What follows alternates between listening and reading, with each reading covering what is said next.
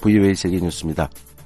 미국 뉴욕 유엔 본부에서 10일 유엔 안보리 회의가 열려 북한이 러시아에 미사일을 제공한 문제를 논의했습니다. 로버트 우드 유엔 주재 미국 대표부 차석 대표는 이날 회의에서 러시아군은 우크라이나를 겨냥해 북한산 탄도미사일을 여러 차례 사용했다며 우크라이나에서 2년간 진행되는 끔찍한 상황을 해결하려면 러시아의 안보리 결의 위반 문제를 해결해야 한다고 말했습니다. 황중국 유엔 주재 한국 대사도 이날 회의에서 북한제 미사일이 우크라이나에서 사용되는 것이 한반도 안보에도 심각한 위협이 되고 있다며 러시아와 북한의 군사협력 중단을 촉구했습니다. 반면 러시아는 미국이 증거도 없이 잘못된 정보를 퍼뜨리고 있다고 주장했습니다. 이에 앞서 미 백악관은 지난 4일 러시아가 북한으로부터 수십 발의 탄도미사일을 제공받았으며 그중 일부를 이미 우크라이나 공격에 사용했다고 밝힌 바 있습니다. 토니 블링컨 미 국무장관은 9일 팔레스타인 무장정파 하마스와 전쟁 중인 이스라엘에 팔레스타인과의 공존을 위한 노력을 촉구했습니다. 이스라엘을 방문한 블링컨 장관은 이날 베냐민 네타냐후 총리를 비롯한 이스라엘 전시내각 구성원들과 만난 뒤 가진 기자회견에서 이스라엘과의 평화적 공존 의사를 밝힌 팔레스타인 지도자들을 지지할 것을 촉구하며 이같이 밝혔습니다. 블링컨 장관은 이번 순방 중 각국 지도자로부터 전후 가자지구 재건과 안전보장, 팔레스타인에 의한 통치 지원을 위한 투자 준비가 되어 있음을 확인했다며 이는 새롭고 매우 강력한 것이며 이스라엘뿐만 아니라 영내 모든 이들이 안심할 수 있는 지역을 만들겠다는 취지라고 강조했습니다. 또 반복되는 폭력을 끝내려면 팔레스타인의 정치적 권리 실현 또한 중요하다며 이스라엘이 더 많은 이웃 나라들과 관계 정상화를 위한 어려운 선택을 해야 한다고 강조했습니다. 한편 블링컨 장관은 이날 기자회견에서 이스라엘이 가자 지구 내에서 대량 학살을 자행하고 있다는 주장을 일축하면서도 가자 지구 내 일일 사망자 수가 너무 많다고 지적했습니다. 하마스가 통제하는 가자 지구 보건부에 따르면 지난해 10월 7일 전쟁 이후 사망한 팔레스타인은 2만 3천여 명에 이릅니다. 미국과 중국군 고위관리들이 워싱턴에서 만나 양국 국방 현안 등을 논의했다고 미 국방부가 9일 밝혔습니다. 마틴 메이너스 미 국방부 대변인이 날 보도자료에서 마이클 체이스 국방부 중국 타이완 몽골 담당 부차관보와 숭엔 차오 중국 중앙군사위원회 국제협력 부 주임이 8일과 9일 이틀간 미 국방부 청사에서 제17차 미중 국방정책 조정회담을 가졌다고 말했습니다. 제이스 부차관보는 이 회담에서 미중 경쟁이 분쟁으로 비화하는 것을 막기 위해 개방적인 군 통신선 유지가 중요하다고 강조했습니다. 제이스 부차관보는 또 미국은 국제법이 허용하는 곳이라면 어디든 안전하고 책임감 있게 비행 항해 작전을 수행할 것이며 동맹국들에 대한 미국의 공약은 철통 같다고 강조했습니다. 체이스 부차관부와 숭엔차오 부주임은 남중국해 영내 국가들 간 영유권 갈등, 우크라이나와 러시아의 전쟁, 한반도 영내에서 북한의 최근 도발에 대해서도 논의했습니다. 이번 회담은 조 바이든 미국 대통령과 시진핑 중국 국가주석이 양국 간 소통 재개 등에 합의한 지난해 11월 정상회담에 따른 것이라고 메이너스 대변인은 설명했습니다. 한편 세펑 미국 주재 중국 대사는 이날 미중 수교 45주년을 기념해 열린 카터 센터 포럼 화상연설에서 지난 45년을 돌이켜볼 때 양국이 협력을 도모하고 대립을 지향하는 것이 가장 중요하다고 말했습니다.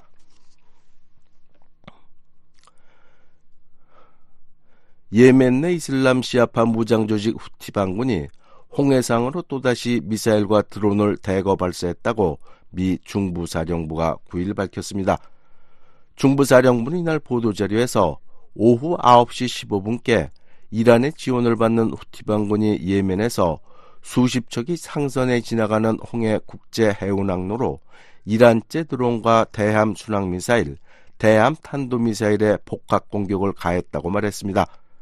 그러면서 18개 드론과 두 발의 순항 미사일, 탄도미사일 한 발이 미 해군 아이제나워 항공모함에서 발진한 F-18 전투기 편대와 미영 해군 구축함에 의해 격추됐다고 밝혔습니다. 지금까지 세계뉴스의 최원기였습니다.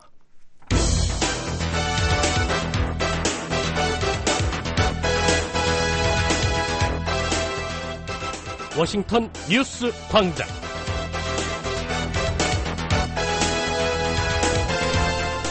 여러분 안녕하십니까? 1월 11일 목요일 BOA 워싱턴 뉴스 광장 시작하겠습니다. 진행의 안수영입니다. 먼저 이 시각 주요 소식입니다. 러시아가 또다시 우크라이나 공격에 북한산 탄도미사일을 사용했다고 미국 백악관이 밝혔습니다.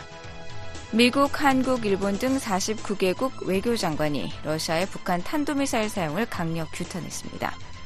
미국의 제이크 설리번 백악관 국가안보 보좌관이 장호진 신임 한국 국가안보 실장과 첫 번째 전화 통화에서 북러 군사 협력 확대를 규탄하고 북한의 비무장지대 도발 행동 등을 논의했습니다.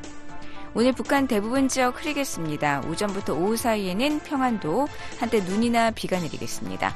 최저 기온은 영하 21도에서 영하 2도, 최고 기온 영하 7도에서 8도 분포 보이겠습니다. 물결은 동해 1에서 2m, 서해 0.5에서 2m로 일겠습니다. 첫 소식입니다. 러시아가 또다시 우크라이나 공격에 북한산 탄도미사일을 사용했다고 미국 백악관이 밝혔습니다. 유엔 안보리 회의에서 문제를 제기하고 책임을 물을 것이라는 점도 강조했습니다. 조상진 기자가 보도합니다. 존 커비 백악관 국가안보회의 전략소통조정관은 9일 러시아군이 1월 6일 또다시 우크라이나로 북한제 탄도미사일을 여러 발 발사했다고 밝혔습니다. Then on January 6th, since then, Russian forces again launched multiple North Korean ballistic missiles into Ukraine. 커비 조정관은 이날 정례 브리핑에서 지난해 12월 30일과 지난 2일 러시아가 북한으로부터 제공받은 탄도미사일로 우크라이나를 공격했다는 백악관의 지난 4일 발표를 상기하면서 북한 무기를 사용한 러시아의 추가 공격 사실을 폭로했습니다. 그러면서 이러한 공격의 영향에 대해서는 아직 평가 중이지만 최소 한 발은 하르키우에 떨어진 것으로 확인됐다고 밝혔습니다.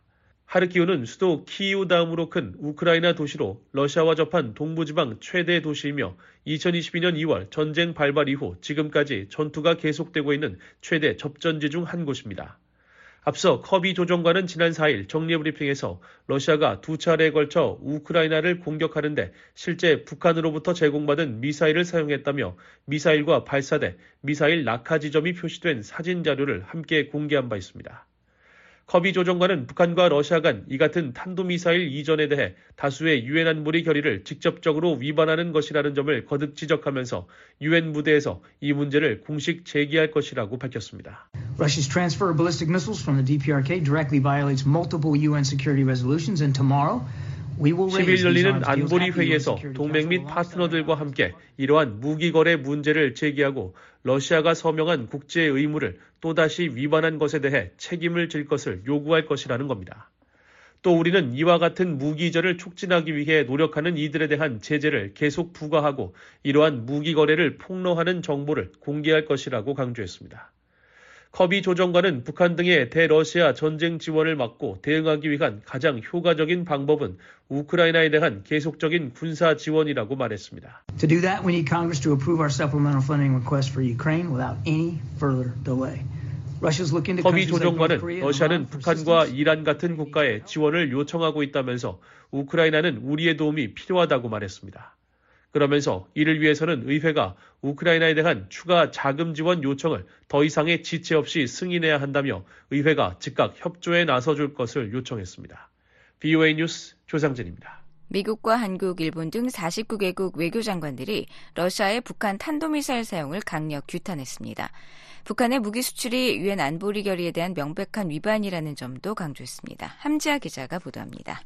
토니 블링컨 미 국무장관 등 48개국 외교장관과 유럽연합 외교안보 고위 대표가 공동 성명을 내고 북한과 러시아 간 무기 거래를 강하게 비난했습니다.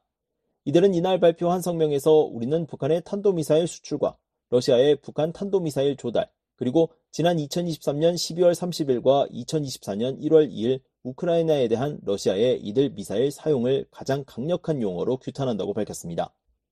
그러면서 이러한 무기 이전은 우크라이나 국민의 고통을 가중시키고 러시아의 침략 전쟁을 지원하며 글로벌 비확산 체제를 약화시킨다고 지적했습니다.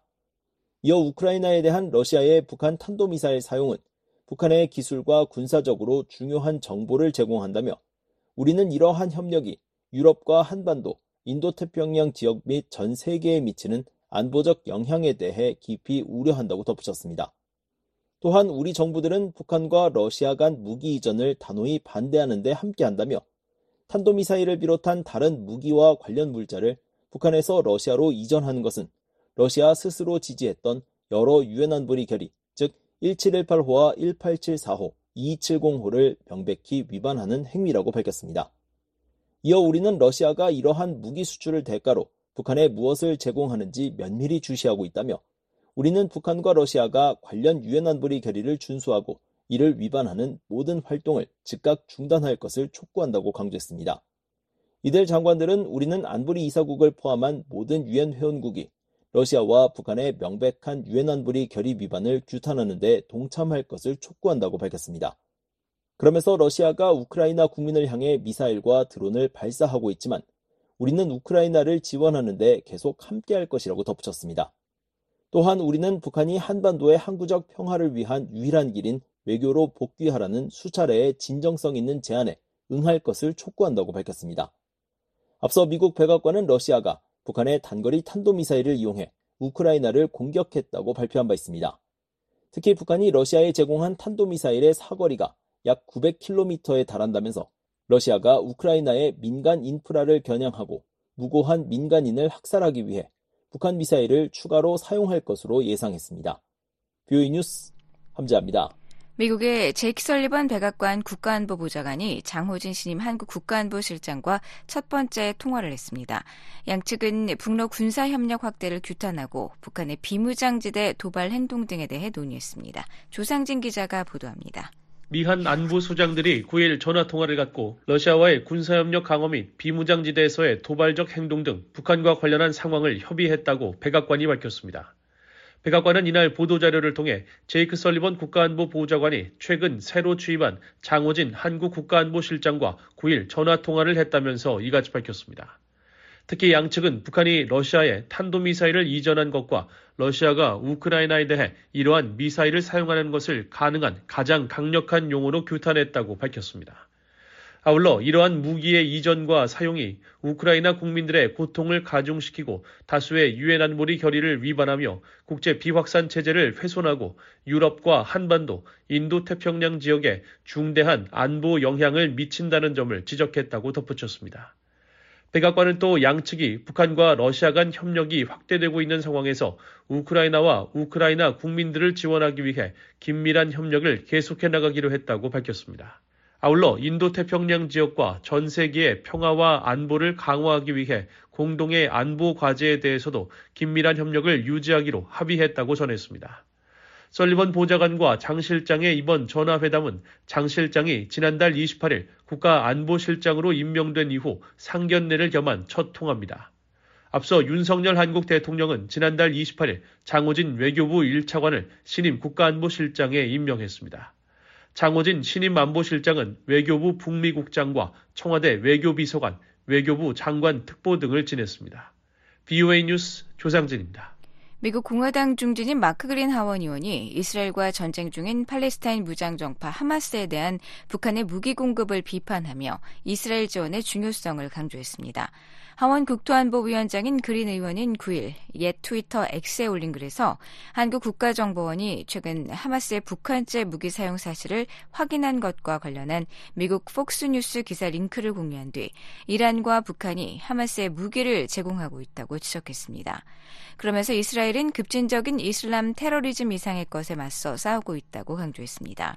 앞서 한국 국정원은 8일 하마스가 북한이 생산한 무기를 사용 중이라고 BOA 보도에 대해 동일하게 판단한다고 밝혔습니다. 지난 5일 BOA는 한글 표기가 식별되는 F7 로켓 유탄 발사기의 신관, 즉 포탄 기폭 장치 부품 사진을 제시하면서 북한 무기가 하마스의 이스라엘 공격에 사용됐다고 보도한 바 있습니다. 북한은 하마스와 관련이 없다고 주장하고 있습니다. 김성 유엔 주재 북한 대사는 지난 10월 유엔 총회 이스라엘 팔레스타인 관련 회의에서 일부 서방 국가들이 중동 위기를 우리와 억지로 연결하려는 대북 비방 책동을 벌이고 있는 것은 간과할 수 없는 문제라고 말했습니다. 러시아가 최근 우크라이나 공격에 북한이 제공한 탄도미사일을 사용한 것은 미국과 동맹이 방어 능력에 더 진지하게 투자해야 한다는 점을 일깨워준다고 미국 상원 공화당 대표가 밝혔습니다.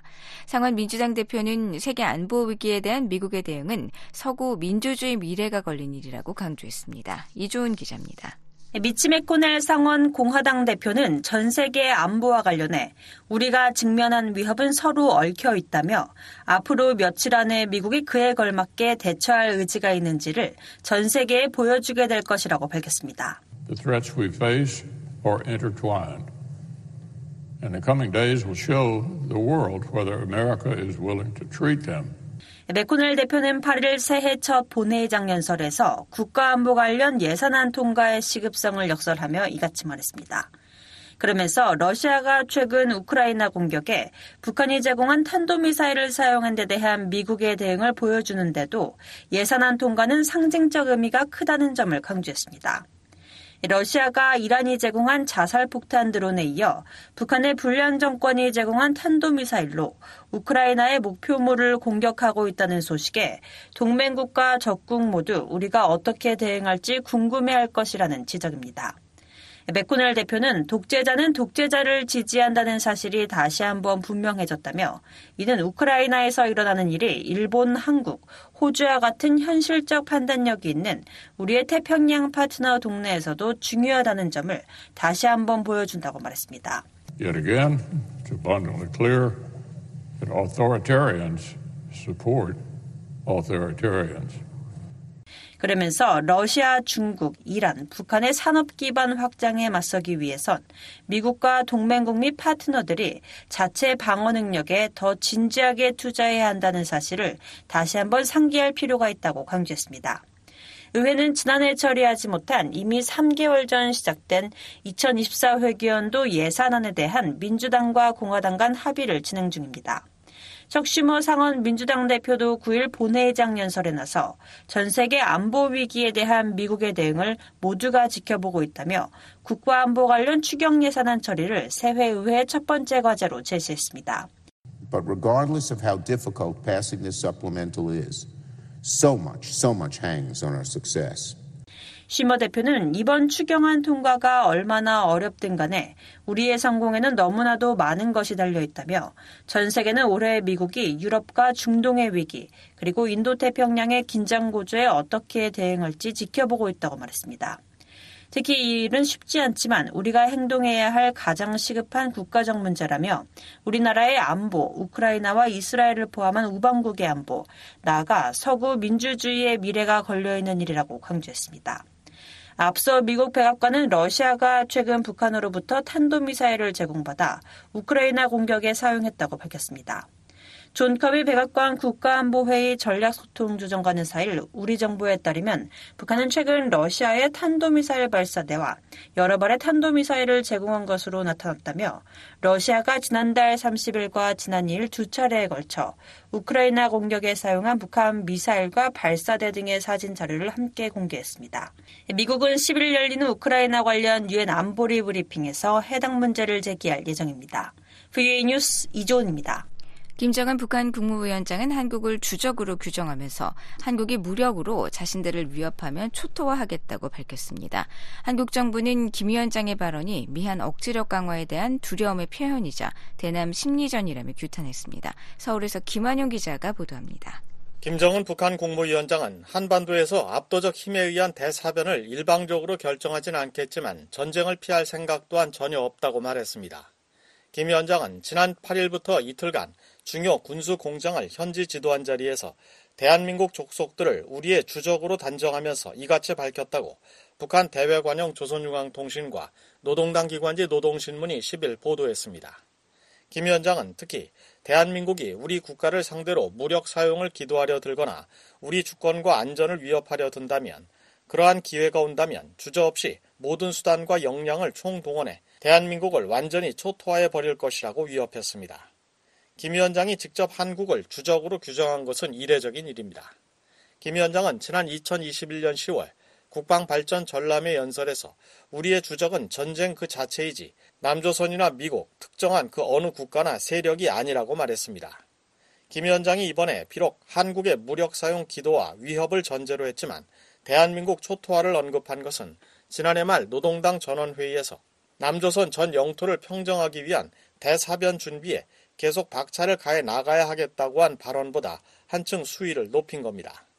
한국의 경남대학교 국동문제연구소 이물출 교수는 김 위원장의 발언과 관련해 한국이 미국, 일본과의 대북 압박 공조를 주도하고 있고 북한의 강력한 군비 경쟁 상대라는 판단 아래 과거와는 사뭇 다른 한국을 집중 겨냥한 공세를 펴고 있다고 말했습니다. 기존에는 한국의 대북 정책은 결국은 미국의 정책을 단순히 추종하기 때문에 대한민국은 상대하지 않겠다. 이런 입장이었다면 지금은 한미 핵 협의 그룹 합의 이후에 또 그거 관련된 구체적인 핵 작전 연습 또 전략 자산 배치 이런 걸 지켜보면서 이 모든 것을 윤석열 정부가 주도하고 있다. 이런 판단을 하는 거예요. 김 위원장의 이번 발언은 또 지난해 연말 전원회 회의에서 김 위원장이 남북 관계를 적대적 두 국가로 규정하고 대남 노선 방향 전환을 선언하는 데 따라 내부적으로 적개심을 고취시켜 주민들을 결속하려는 의도로 보입니다. 한국통일부는 이날 배포한 입장문에서 북한이 대남 무력 통일 야욕을 다시 한번 드러냈다며 북한이 전쟁 준비를 강조하는 것은 한미 확장 억제 증강 등 억제력 강화에 대해 두려워하고 초조해하고 있다는 것을 방증하는 것이라고 지적했습니다. 통일부는 또 북한이 연초부터 무력 도발 위협 등 한반도의 군사적 긴장감을 높이고 있다며 이런 북한의 망동은 북한 주민들의 대남 적개심을 고취시켜 북한 체제에 대한 불만을 외부로 돌려 내부 위기를 모면하는 한편 우리 사회를 흔들어 보려는 구태의연한 전술일 뿐이라고 규탄했습니다. 그러면서 북한이 무모한 군사적 위협 책동과 대남 심리전을 즉각 중단할 것을 촉구한다고 강조했습니다. 민간 연구기관인 한국국가전략연구원 문성묵 통일전략센터장은 북한은 경제난에 허덕이는 주민들을 단속하기 위해 한국에 대한 적대감을 활용하고 있다고 진단했습니다. 김정은은 내부 결집이 지금 그 어느 때보다도 중요하고 그러려면 대남 적개심을 아주 극도로 끌어올려야 되는데 김정은의 발언 수위가 아주 끝까지 올라갔어요. 우리를 주적으로 간주하고 요전에도 남한 평정을 준비하라고 직접 지시를 했고 그 연장선의 발언이라고 생각을 합니다. 김 위원장은 현지 지도 자리에서 또 주요 군수 공장들이 중요 무기 체계 생산에 새 기술을 적극 받아들이고 있는 것을 높이 평가하고 제1선 대연합부대들과 중요 미사일 부대들에 대한 신형 무장 장비 배비 계획을 훌륭히 집행해 나가는데도 만족을 표했다고 조선중앙통신은 전했습니다. 김 위원장은 더 많은 무기 전투기술 기재들을 생산할 수 있는 발전된 생산 공정 확립과 부단한 생산 능력 확장, 혁신적인 개건, 현대화 목표 실행을 적극 다그쳐야 한다고 주문했습니다. 북한 매체들이 배포한 사진엔 김 위원장이 단거리 탄도미사일 이동식 발사대 차량 등이 수십 대 진열된 공장에서 간부들에게 지시하는 모습이 포착됐습니다. 전문가들은 사진으로 공개된 무기가 북한이 2022년 4월과 2023년 3월 두 차례 발사했던 신형 전술 유도 무기 전선 장거리 포병 부대용 근거리 미사일인 것으로 파악했습니다. 한국 정부 산하 국책 연구 기관인 통일연구원 홍민 박사는 화성 11 라형으로 알려진 이 무기는 사거리가 150km에서 200km이고 전술 핵탄두 탑재가 가능한 것으로 추정된다고 밝혔습니다. 홍 박사는 지난 4일 장거리 탄도미사일 화성 18형 발사대 차량에 이어 근거리 탄도미사일도 양산 체계에 이미 돌입했다는 것을 과시하려는 의도라고 분석했습니다. 민간 연구기관인 아산정책연구원 양옥 박사는 북한의 전술핵 미사일인 KN-23을 약간 축소해서 만든 신형 전술 유도 무기로 전방부대의 대남 공격용 미사일이라고 말했습니다. 이 무기 체계 같은 경우는 사거리가 한 200km 넘지 않고 특히나 이제 전연 부대에 배치하지 않으면 의미가 상대적으로 떨어질 수밖에 없는 무기체계라는 거죠. 전술핵이 되게 여러 가지가 있는데 굳이 저거 앞에서 찍고 저 사진만을 계속 강조한다는 거는 이걸 이제 전망에 갖다 놓고 너희들 우리 핵으로 공격할 수 있어. 이걸 보여주려는 거예요. 김 위원장이 중요 무기 체계들의 생산에서 새로운 생산 기술 도입, 생산 공정 확립, 생산 능력 확장, 혁신적 개건, 현대화 등을 강조한 대목은 러시아와의 군사협력을 염두에 둔 발언이라는 관측도 나옵니다. 홍민 박사는 북한이 러시아에 무기를 공급하면서 내부 군수 수요도 확충하는 일거양득의 대량 생산체계 구축을 위해 러시아와 협력할 가능성이 있다고 말했습니다. 양산 체계를 러시아의 군사 협력을 통해서 지원도 받고 또 생산된 물건을 러시아에 지원하는 방식으로 서로 양쪽이 윈윈하는 방식으로 갈 가능성도 매우 높다. 북한 입장에서는 자신들의 내부 군수 수요를 일정하게 이런 지원을 받아서 양산 체계로 갖추는 기회로 삼을 수 있기 때문에 상당히 호기로 볼 가능성도 있다라고 보여집니다. 홍 박사는 김 위원장이 직접 한국을 주적으로 규정한 발언은 곧 당의 방침이자 정책 노선이 될 것이라며 향후 대남 초강경 행보가 군사를 비롯한 다양한 부서에서 가시화될 가능성이 있다고 전망했습니다. 서울에서 VOA 뉴스 김환용입니다. 유엔은 북한이 사흘 연속 서해에서 해안포 사격을 감행하자 한국이 완충구역 내 훈련을 재개할 것이라고 밝힌 데 대해 우리는 한반도에서 조성되는 어떤 긴장에도 우려하고 있다고 밝혔습니다. 파르한 하크 유엔 사무총장 부대변인은 8일 VOA와의 관련 질의에 현 시점에서 새롭게 언급할 내용은 없다면서 이같이 답했습니다. 유럽연합 대변인은 이날 VOA에 이유는 북한이 유엔 안보리 결의에 따른 의무를 준수하는 것이 중요하다는 점을 거듭 강조한다며 이것이 한반도의 지속 가능한 평화와 안보를 위한 유일한 길이라고 밝혔습니다. 앞서 북한군은 지난 5일부터 사흘 연속 서해 NLL 인근 해상 완충구역으로 포사격을 감행했고 이에 한국군은 8일 정례 브리핑에서 적대행위 중지 구역은 더 이상 존재하지 않는다며 앞으로 지상과 해상, 공중 완충구역에서 정례 훈련을 하겠다고 밝혔습니다. 북한의 잇따른 포격으로 남북 간 완충 구역이 무력화된 가운데 미국 전직 관리들은 영내 안정 유지를 위한 미한일 협력 심화의 중요성을 강조했습니다. 미한 미일 동맹 간 지휘 체계 연계성을 강화하는 노력을 기울일 것도 촉구했습니다. 조은정 기자가 보도합니다. 북한이 최근 사흘 연속 서해 해상에서 포 사격에 나선 가운데 데이비드 쉬어 전 미 국방부 아시아 태평양 담당 차관보는 북한의 도발을 억제하기 위해 미한일 세 나라가 국방과 외교 협력을 한층 강화해야 한다고 밝혔습니다. 오바마 정부 당시인 2014년부터 2016년까지 국방부에서 아태 지역을 담당했던 쉬어 전 차관보는 9일 워싱턴의 싱크탱크인 전략국제문제연구소 CSIS에서 열린 2024 미일 안보 세미나에서 VOA 기자와 만나 북한의 최근 긴장 고조 움직임에 대해 이같이 말했습니다. 쉬어 전 차관보는 북한은 러시아와 중국과의 관계 강화에 고무된 나머지 접경 지역에서 추가 도발을 감행하고 있다며 이것은 북한이 자신들에게 관심이 집중되도록 하고 한반도를 불안정하게 만드는 데 사용해온 오래된 방법이라고 말했습니다. 그러면서 미한 동맹과 미한일 3국의 공동 노력이 북한의 현재와 미래의 도발에 대처하는 데 도움이 될 것이라며 억지력은 많을수록 좋다고 부연했습니다. We're only at the beginning of uh, institutionalizing this relationship, so we're going we're gonna have to work hard um, devising military measures. 슈어 전 차관보는 미한일 협력 관계를 제도화하기 위한 시작 단계에 들어섰을 뿐이라며 우리는 군사적 조치를 고안하고 외교 분야, 고위급, 실무급, 3국 접촉을 강화하기 위해 열심히 노력해야 할 것이라고 말했습니다. 미한일 정상은 북한의 핵과 미사일 위협에 더 효과적으로 대응하기 위해 지난 8월 캠프 데이비드 정상회의에서 삼국 간 실시간 정보 공유 체계를 가동하기로 합의했습니다. 이에 따라 세 나라는 지난달 19일 미사일 경보 정보 실시간 공유 체계 가동에 들어갔습니다. 미한일 3국은 또 올해와 내년 3자 훈련을 정례화하고 더 체계적이고 효율적으로 훈련을 시행한다는 방침입니다. 바이든 정부에서 백악관 국가안보회의 NSC 동아시아 국장을 지낸 크리스토퍼 존스톤 전략국제문제연구소 CSIS 일본 석좌도 VOA에 북한의 도발을 억제하기 위해 연합훈련, 정보 공유 등 캠프 데이비드에서 발표된 모든 조치를 통해 삼국 국방의제를 적극적으로 추진해야 한다고 말했습니다. So it's important to move forward aggressively on the defense agenda trilaterally through the named exercise program, the information sharing. 존스톤 석좌는 그러면서 그 다음 단계에 대해 생각하는 것도 중요하다며 미한일 세 나라 지휘 체계의 연계성 강화를 강조했습니다.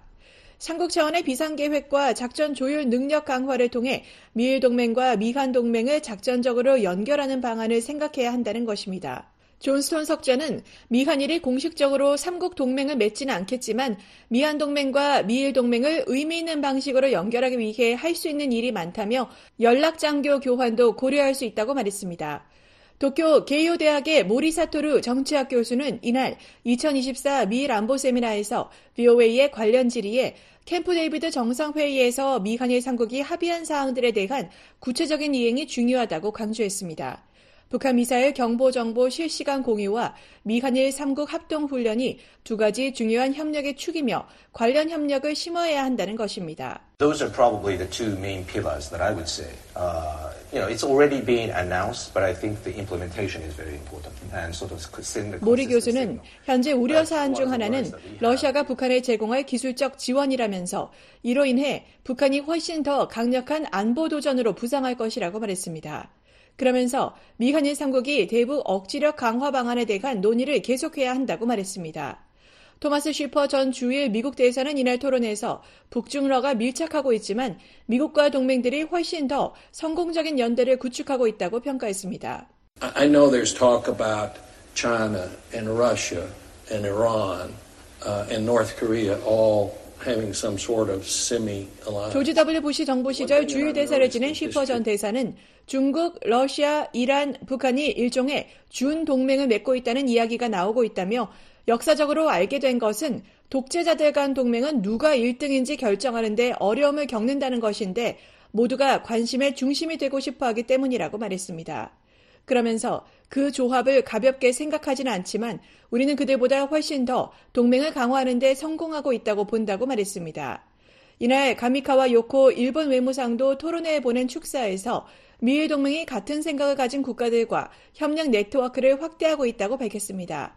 그러면서 미일 동맹이 한국, 호주, 필리핀 등과 협력을 강화하고 있으며 4개국 다자 협의체 쿼드에도 참여하고 있다고 말했습니다. BOA 뉴스 조은정입니다. 북한과 러시아의 무기 거래 현장인 라진항에 새해에도 대형 선박이 입출항 장면이 계속 포착되고 있습니다. 이달 만에 이달에만 벌써 세 척이 드나들었는데 부두에선 어김없이 컨테이너 더미가 발견됐습니다. 함자 기자가 보도합니다. 북한 라진항의 북한 전용 부두에 선체를 바짝 밀착시킨 120m 길이의 대형 선박이 보입니다. 이 일대를 촬영한 플래닛랩스의 8일자 위성 사진에 포착된 이 선박은 전날인 7일 이 자리에 없었던 점으로 볼 때 7, 8일을 전후에 입항한 것으로 추정됩니다. 선박 앞에는 약 100m 길이로 적재된 컨테이너도 확인됩니다. 라진항에선 지난 2일과 7일에도 길이 100m가 넘는 선박의 정박 장면이 포착됐습니다. 1월이 시작된 지 열흘이 채 되기도 전에 세 척의 대형 선박이 이곳을 드나들었다는 의미입니다. 앞서 백악관은 지난해 10월 북한이 러시아에 컨테이너 1000개 이상 분량의 군사 장비와 탄약을 제공했다며 라진항에 약 6m 표준 규격의 해상 운송 컨테이너 약 300여 개가 적재된 장면을 찍은 위성 사진 자료를 공개했습니다. 백악관은 라진항에서 선적된 컨테이너가 러시아 선박에 실려 러시아 항구로 옮겨진 뒤 열차를 통해 우크라이나 전선으로 이동한다고 전했었습니다. 이후 BOA는 라진항을 촬영한 위성사진 분석을 통해 지난 8월 26일 최초 선박 포착 이후 2023년 한 해 동안 이 일대를 출입한 선박을 약 26척으로 추산했습니다. 이는 약 나흘에 한 척꼴로 이곳에 선박이 입출항했다는 의미인데 새해에도 동일한 현상이 지속되고 있는 것입니다. 특히 최근 백악관은 북한이 러시아에 단거리 탄도미사일을 제공했다고 밝혔는데 선박을 통해 탄도미사일이 거래되는 것인지도 주목됩니다. 유엔 안보리는 결의 1718호 등 다수의 대북 결의를 통해 북한의 무기 수출을 금지하고 있습니다. 앞서 미국 국무부 대변인은 지난해 라진항에서 선박과 컨테이너가 지속적으로 포착된다는 교의의 이메일 질의에 북한과 러시아의 군사협력 확대는 영내 안정과 글로벌 비확산 체제를 약화한다고 답했습니다. 이어 이에 대응해 우리는 동맹 파트너와 함께 다양한 조치를 취하고 있다며 우리는 현재 제재를 집행하고 적절한 경우 북한과 러시아 간 이러한 무기 거래를 가능하게 하는 이들에 대해 새로운 제재를 부과할 것이라고 강조했습니다. 그러나 북한과 러시아는 무기 거래와 군사 협력 가능성을 부인하고 있습니다. 앞서 김인철 유엔 주재 북한 대표부 서기관은 지난해 열린 유엔 총회 제1변의 회의에서 우리는 북한과 러시아의 무기 거래 의혹에 대한 미국의 주장을 단호히 거부한다며 이는 존엄 높은 유엔 회원국인 북한의 이미지를 훼손하는 것을 목적으로 한 정치적 동기에 의한 허위 정보 캠페인이라고 말했습니다. In addition, we categorically reject the US allegation of the alleged DPRK Russia arms dealings. 러시아도 같은 회의에서 북러 무기 거래 의혹에 대한 국제사회의 지적에 대해 우리는 러시아와 북한 사이의 양자 관계 발전과 관련한 미국과 그 동맹국의 추측을 거부한다고 밝혔습니다. VOA 뉴스 함지하입니다. 미국 공화당 중진인 제임스 리시 상원의원이 북한 주민들의 자유를 위한 미국의 노력이 새해에도 계속될 것이라는 입장을 밝혔습니다. 상원 외교위원회 공화당 간사인 리시 의원은 8일 VOA에 보낸 대북 신년 메시지에서 주민들을 향해 2024년에 접어든 가운데 미국에 여러분의 자유를 위해 일하는 친구들이 있다는 것을 알아야 한다고 말했습니다. 그러면서 우리는 건강과 행복을 추구하는 여러분과 함께할 것이라고 강조했습니다. 앞서 공화당 중진인 테드 크루즈 상원의원도 지난 3일 VOA에 보낸 대북 신년 메시지에서 북한 주민들에게 대안이 있다며 희망을 잃지 말 것을 당부했습니다. 크루즈 의원은 북한 공산주의 정권은 주민들에게 자유와 기본 자원뿐만 아니라 희망마저 박탈하고 있다며 북한 정권은 부분적으로 폭력을 통해 또 북한 주민들에게 다른 대안이 없고 앞으로도 그럴 것이라고 확신시킴으로써 생존한다고 비판했습니다. 이어 북한 정권은 거짓말을 하고 있다며 북한 전역에는 자유를 사랑하는 사람들이 있고 북한 정권은 언젠가 붕괴돼 그들이 평화와 번영, 자유를 누리며 살 기회를 얻게 될 것이라 고 믿는다고 밝혔습니다.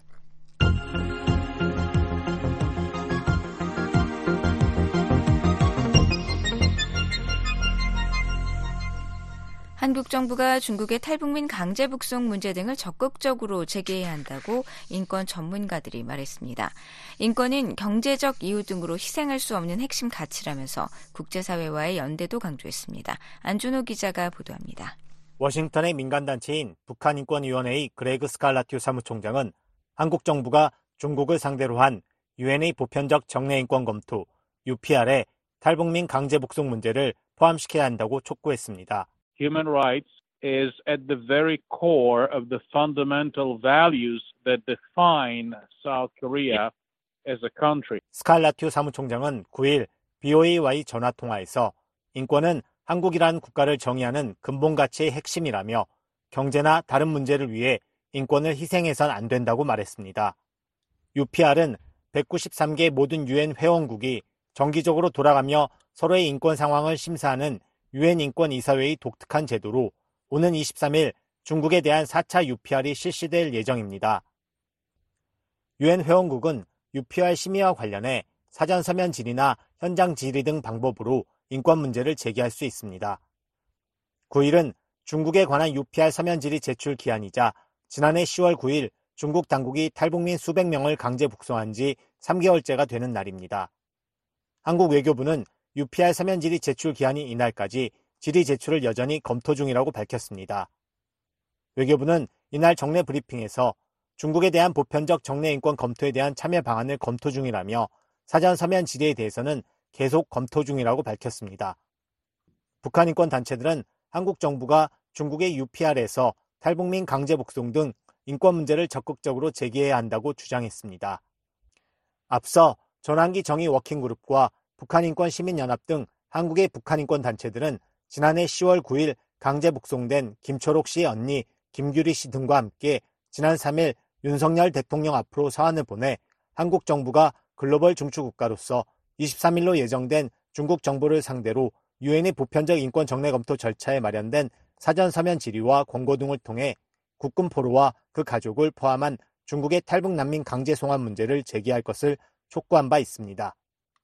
전환기 정의 워킹그룹의 신희석 법률 분석관은 9일 VOA에 한국 외교부가 4차 중국 UPR 사전 서미 질의 및 권고를 통해 북한을 명시해 중국 정부의 문제를 제기해야 한다고 재차 촉구했습니다.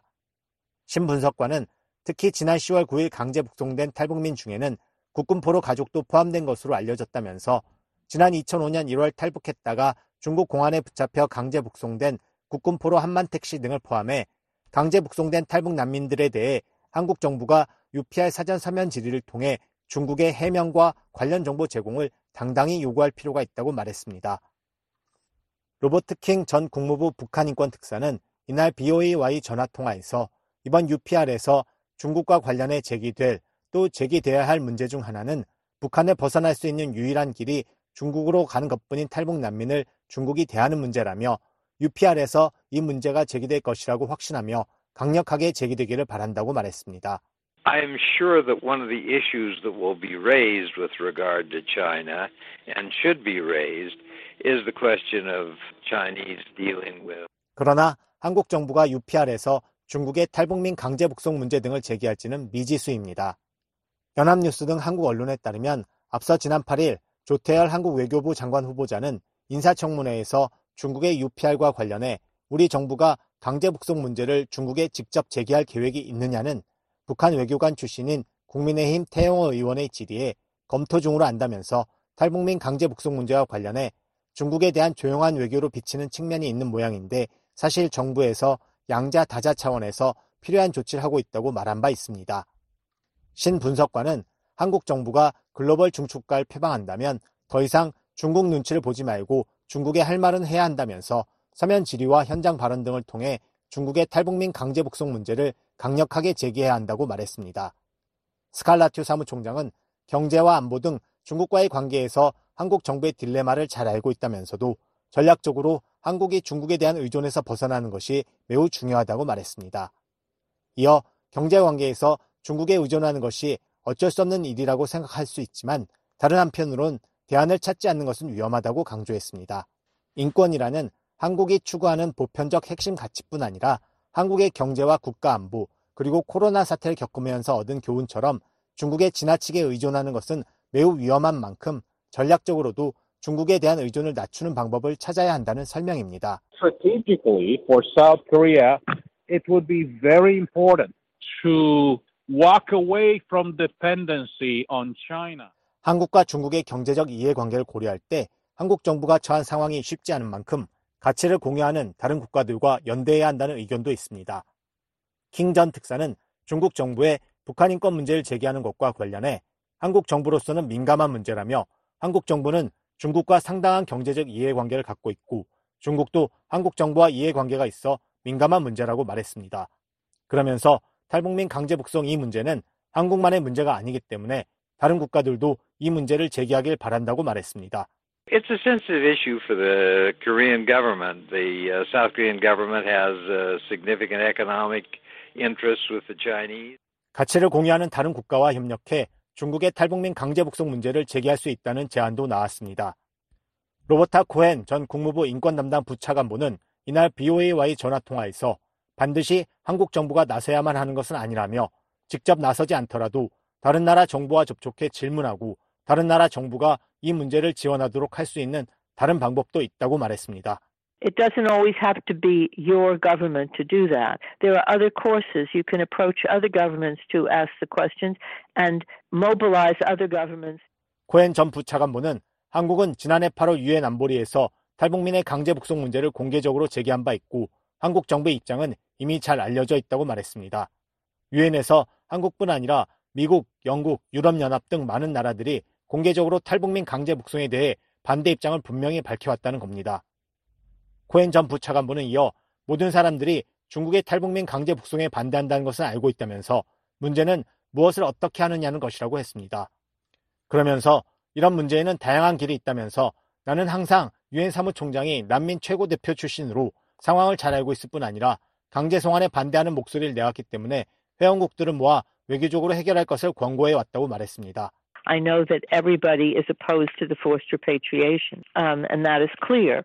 The question is what you do about it and how you do it. 한국은 앞서 문재인 정부 시절인 2018년 3차 중국 UPR 당시엔 탈북민 관련 질의에서 침묵했고 박근혜 정부 시절인 2013년 2차 UPR 때는 현장 발언에서 강제 송환 금지 원칙 준수 등 난민 보호를 언급했지만 탈북민을 명시적으로 거론하지는 않았습니다. BOA 뉴스 안준호입니다.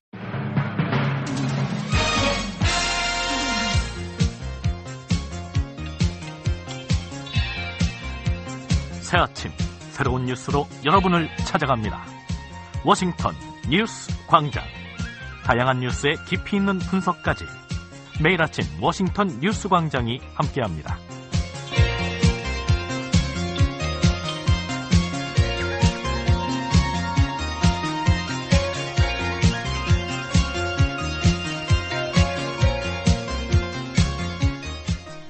조지 W 부시 전 미국 대통령의 퇴임 후 설립한 부시 센터가 올해도 북한 자유장학생을 모집합니다. 7년째 이어진 장학 사업을 통해 지금까지 30만 달러가 지급됐습니다. 자세한 소식입니다. 미국 텍사스주에 있는 부시 센터 산하 정책연구소가 9일 2024 린즈로이드 북한 자유장학생을 모집한다고 밝혔습니다. 부시센터는 이날 보도자료를 통해 이같이 밝히며 해당 장학금은 탈북민과 그 자녀들이 교육의 기회를 추구하고 윤택한 삶을 꾸릴 수 있도록 돕기 위해 마련됐다고 설명했습니다.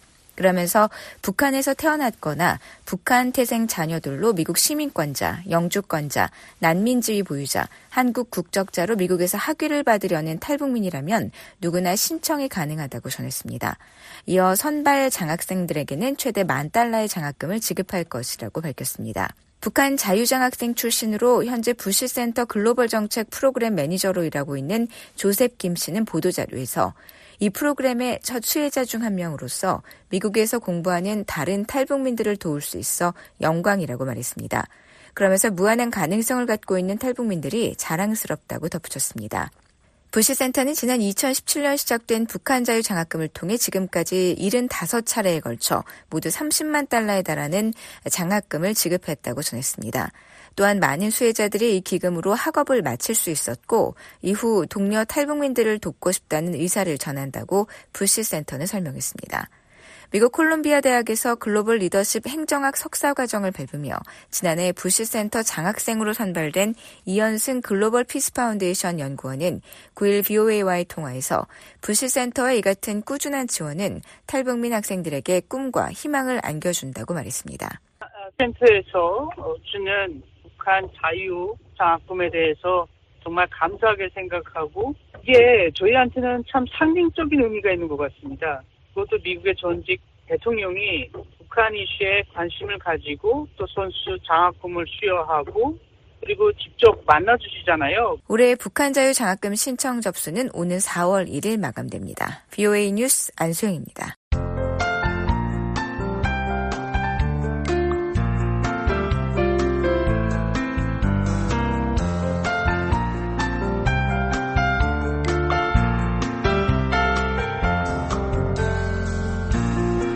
기상청 제공 자세한 북한 날씨 알아봅니다.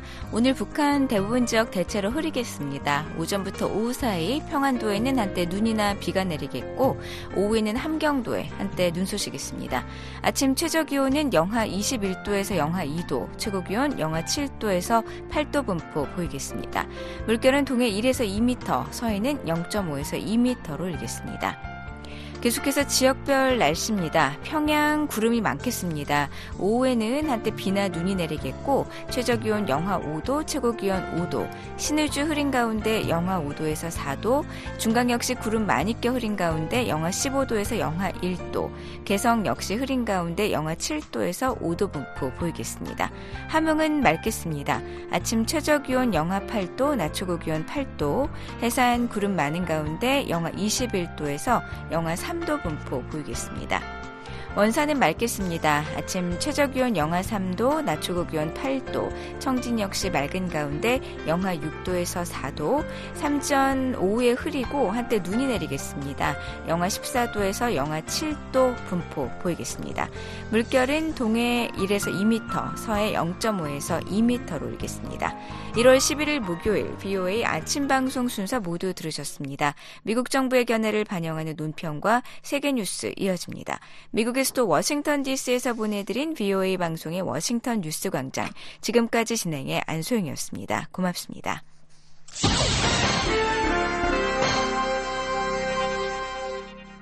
미국 정부의 견해를 반영하는 논평입니다.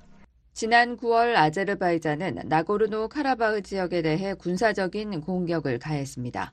그 결과 이 지역 다수를 차지하고 있는 아르메니아인 10여만 명이 탄압과 상황 악화를 피해 아르메니아로 집단 탈출했습니다. 나고르노 카라바흐는 국제적으로 아제르바이잔의 일부로 인정받고 있지만 그곳의 아르메니아인들은 오랫동안 바크로부터 독립을 추구해 왔습니다. 아제르바이잔 대통령 일함 알리예프는 그 지역 주민들에 대한 승리를 선언했습니다. 또 그는 그 지역에 살고 있는 아르메니아인들의 권리와 안전을 보장하겠다고 약속했습니다. 제임스 오브라이언 미 국무부 유럽 및 유라시아 담당 차관보는 최근 의회 증언에서 나고르노 카라바흐에서 피난 나온 아르메니아인들에 대해 우려를 표명했습니다. So we insist on the people having complete access to the territory, on the protection of the property, the protection of. 오브라이언 차관보는 우리는 사람들이 영토에 완전히 접근할 수 있고 재산과 문화를 보호하며 사람들이 자신들의 미래에 대해 진정한 선택을 할 수 있도록 그리고 그것이 그들의 선택이라면 나고르노 카라바흐에 돌아와서 살 수 있는 기회를 가져야 한다는 입장이라고 말했습니다. 미국은 2023년 9월 26일 아르마니아에 대한 1,150만 달러의 지원을 발표했습니다. 오브라이언 차관보는 미국은 아르메니아와 아제르바이잔의 평화협정 협상을 돕고 있다고 말했습니다. We are deeply engaged. I think there have been 13 senior level visits to the capitals, Yerevan and Baku. 오브라이언 차관보는 우리는 깊은 관계를 맺고 있다며 지난 9월 이후 13차례나 바쿠의 수도 예레반을 방문해 회담을 가졌다고 말했습니다. 그러면서 우리는 터키의 동료들과도 깊은 관계를 맺고 있다며 우리는 9월 19일 이후 평화를 위한 상황에 진전이 있을 때까지 아제르바이잔과 정상적인 관계는 없을 것임을 분명히 했다고 말했습니다. 오브라이언 차관보는 모든 분쟁 당사자들이 평화협정을 통해 이익을 얻을 수 있을 것이라고 낙관했습니다. Central Asian countries are looking for new routes to get their goods to market. Azerbaijan. 오브라이언 차관보는 중앙아시아 국가들은 그들의 상품을 시장에 내놓기 위해 새로운 길을 찾고 있다며 그 길은 아제르바이잔을 거쳐 조지아로 또는 아르메니아를 거쳐 튀르키예로 내려갈 수 있다고 말했습니다.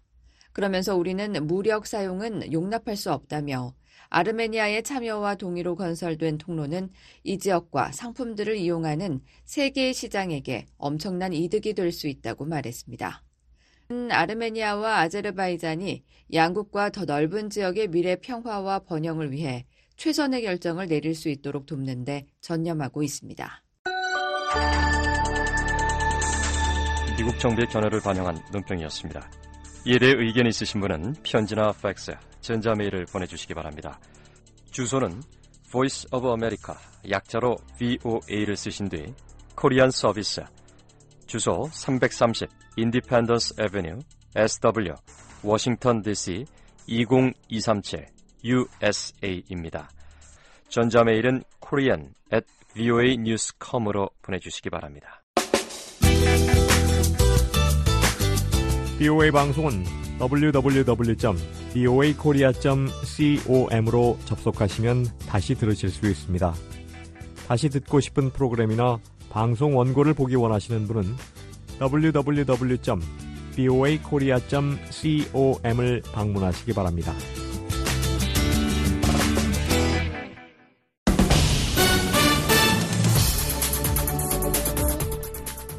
VOA 세계 뉴스입니다. 미국 뉴욕 유엔 본부에서 10일 유엔 안보리회가 열려 북한이 러시아에 미사일을 제공한 문제를 논의했습니다. 로버트 우드 유엔 주재 미국 대표부 차석 대표는 이날 회의에서 러시아군은 우크라이나를 겨냥해 북한산 탄도미사일을 여러 차례 사용했다며 우크라이나에서 2년간 진행되는 끔찍한 상황을 해결하려면 러시아의 안보리 결의 위반 문제를 해결해야 한다고 말했습니다. 황중국 유엔 주재 한국 대사도 회의에서 북한제 미사일이 우크라이나에서 사용된 것이 한반도 안보에도 심각한 위협이 되고 있다며 러시아와 북한의 군사 협력 중단을 촉구했습니다. 반면 러시아 대표는 미국이 증거도 없이 잘못된 정보를 퍼뜨리고 있다고 주장했습니다.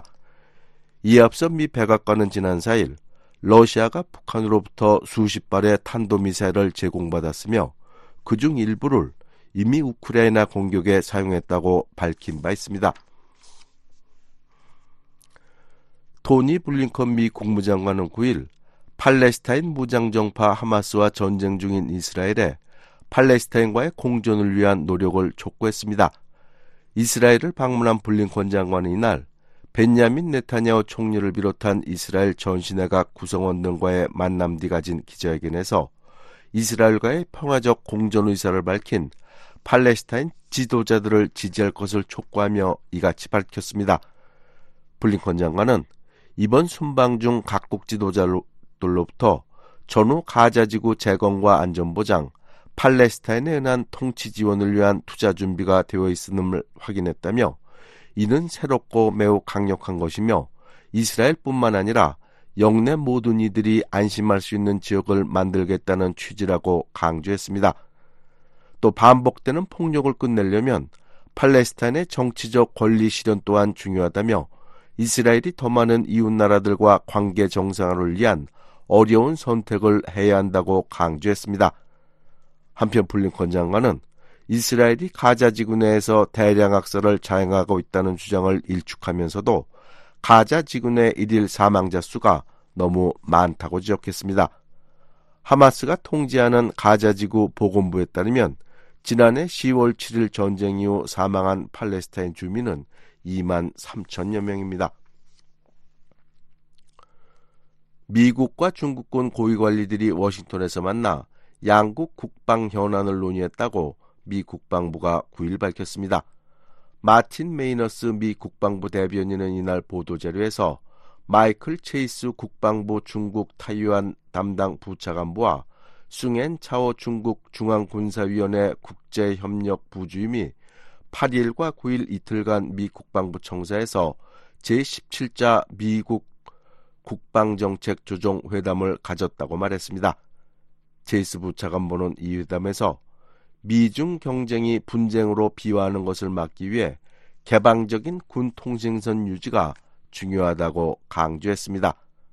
제이스 부차관보는 또 미국은 국제법이 허용하는 곳이라면 어디든 안전하고 책임감 있게 비행 항해 작전을 수행할 것이며 동맹국에 대한 미국의 공약은 철통 같다고 강조했습니다. 체이스 부차관보와 숭엔차오 부주임은 남중국해 영내 국가들 간 영유권 갈등, 우크라이나와 러시아의 전쟁, 한반도 영내에서 북한의 최근 도발에 대해서도 논의했습니다. 이번 회담은 조 바이든 미국 대통령과 시진핑 중국 국가주석이 양국 간 소통 재개 등에 합의한 지난해 11월 정상회담에 따른 것이라고 메이너스 대변인은 말했습니다. 한편 세평 미국 주재 중국 대사는 이날 미중 수교 45주년을 기념해 열린 카터 센터 포럼 화상연설에서 지난 45년을 돌이켜볼 때 양국이 협력을 도모하고 대립을 지향하는 것이 가장 중요하다고 말했습니다. 예멘 내 이슬람 시아파 무장조직 후티 반군이 홍해상으로 또다시 미사일과 드론을 대거 발사했다고 미 중부 사령부가 9일 밝혔습니다. 중부 사령부는 이날 보도자료에서 오후 9시 15분께 이란의 지원을 받는 후티 반군이 예멘에서 수십 척의 상선이 지나는 홍해 국제 해운 항로로 이란제 드론과 대함 순항 미사일, 대함 탄도 미사일의 복합 공격을 가했다고 말했습니다. 그러면서 18개의 드론과 두 발의 순항 미사일, 탄도 미사일 한 발이 미 해군 아이제나무 항공모함에서 발진한 F-18 전투기 편대와 미영 해국 구축함에 의해 격추됐다고 밝혔습니다. 지금까지 세계뉴스의 최원기였습니다. 지금까지 여러분께서는 VOA 아침 방송을 들으셨습니다. VOA 아침 방송은 매일 새벽 4시부터 6시까지 2시간 동안 단파 7465, 9575, 9800kHz로 보내드립니다. 그리고 매일 저녁 8시부터 자정까지 4시간 동안 보내드리는 저녁 방송은 중파 1188kHz로 들으실 수 있습니다.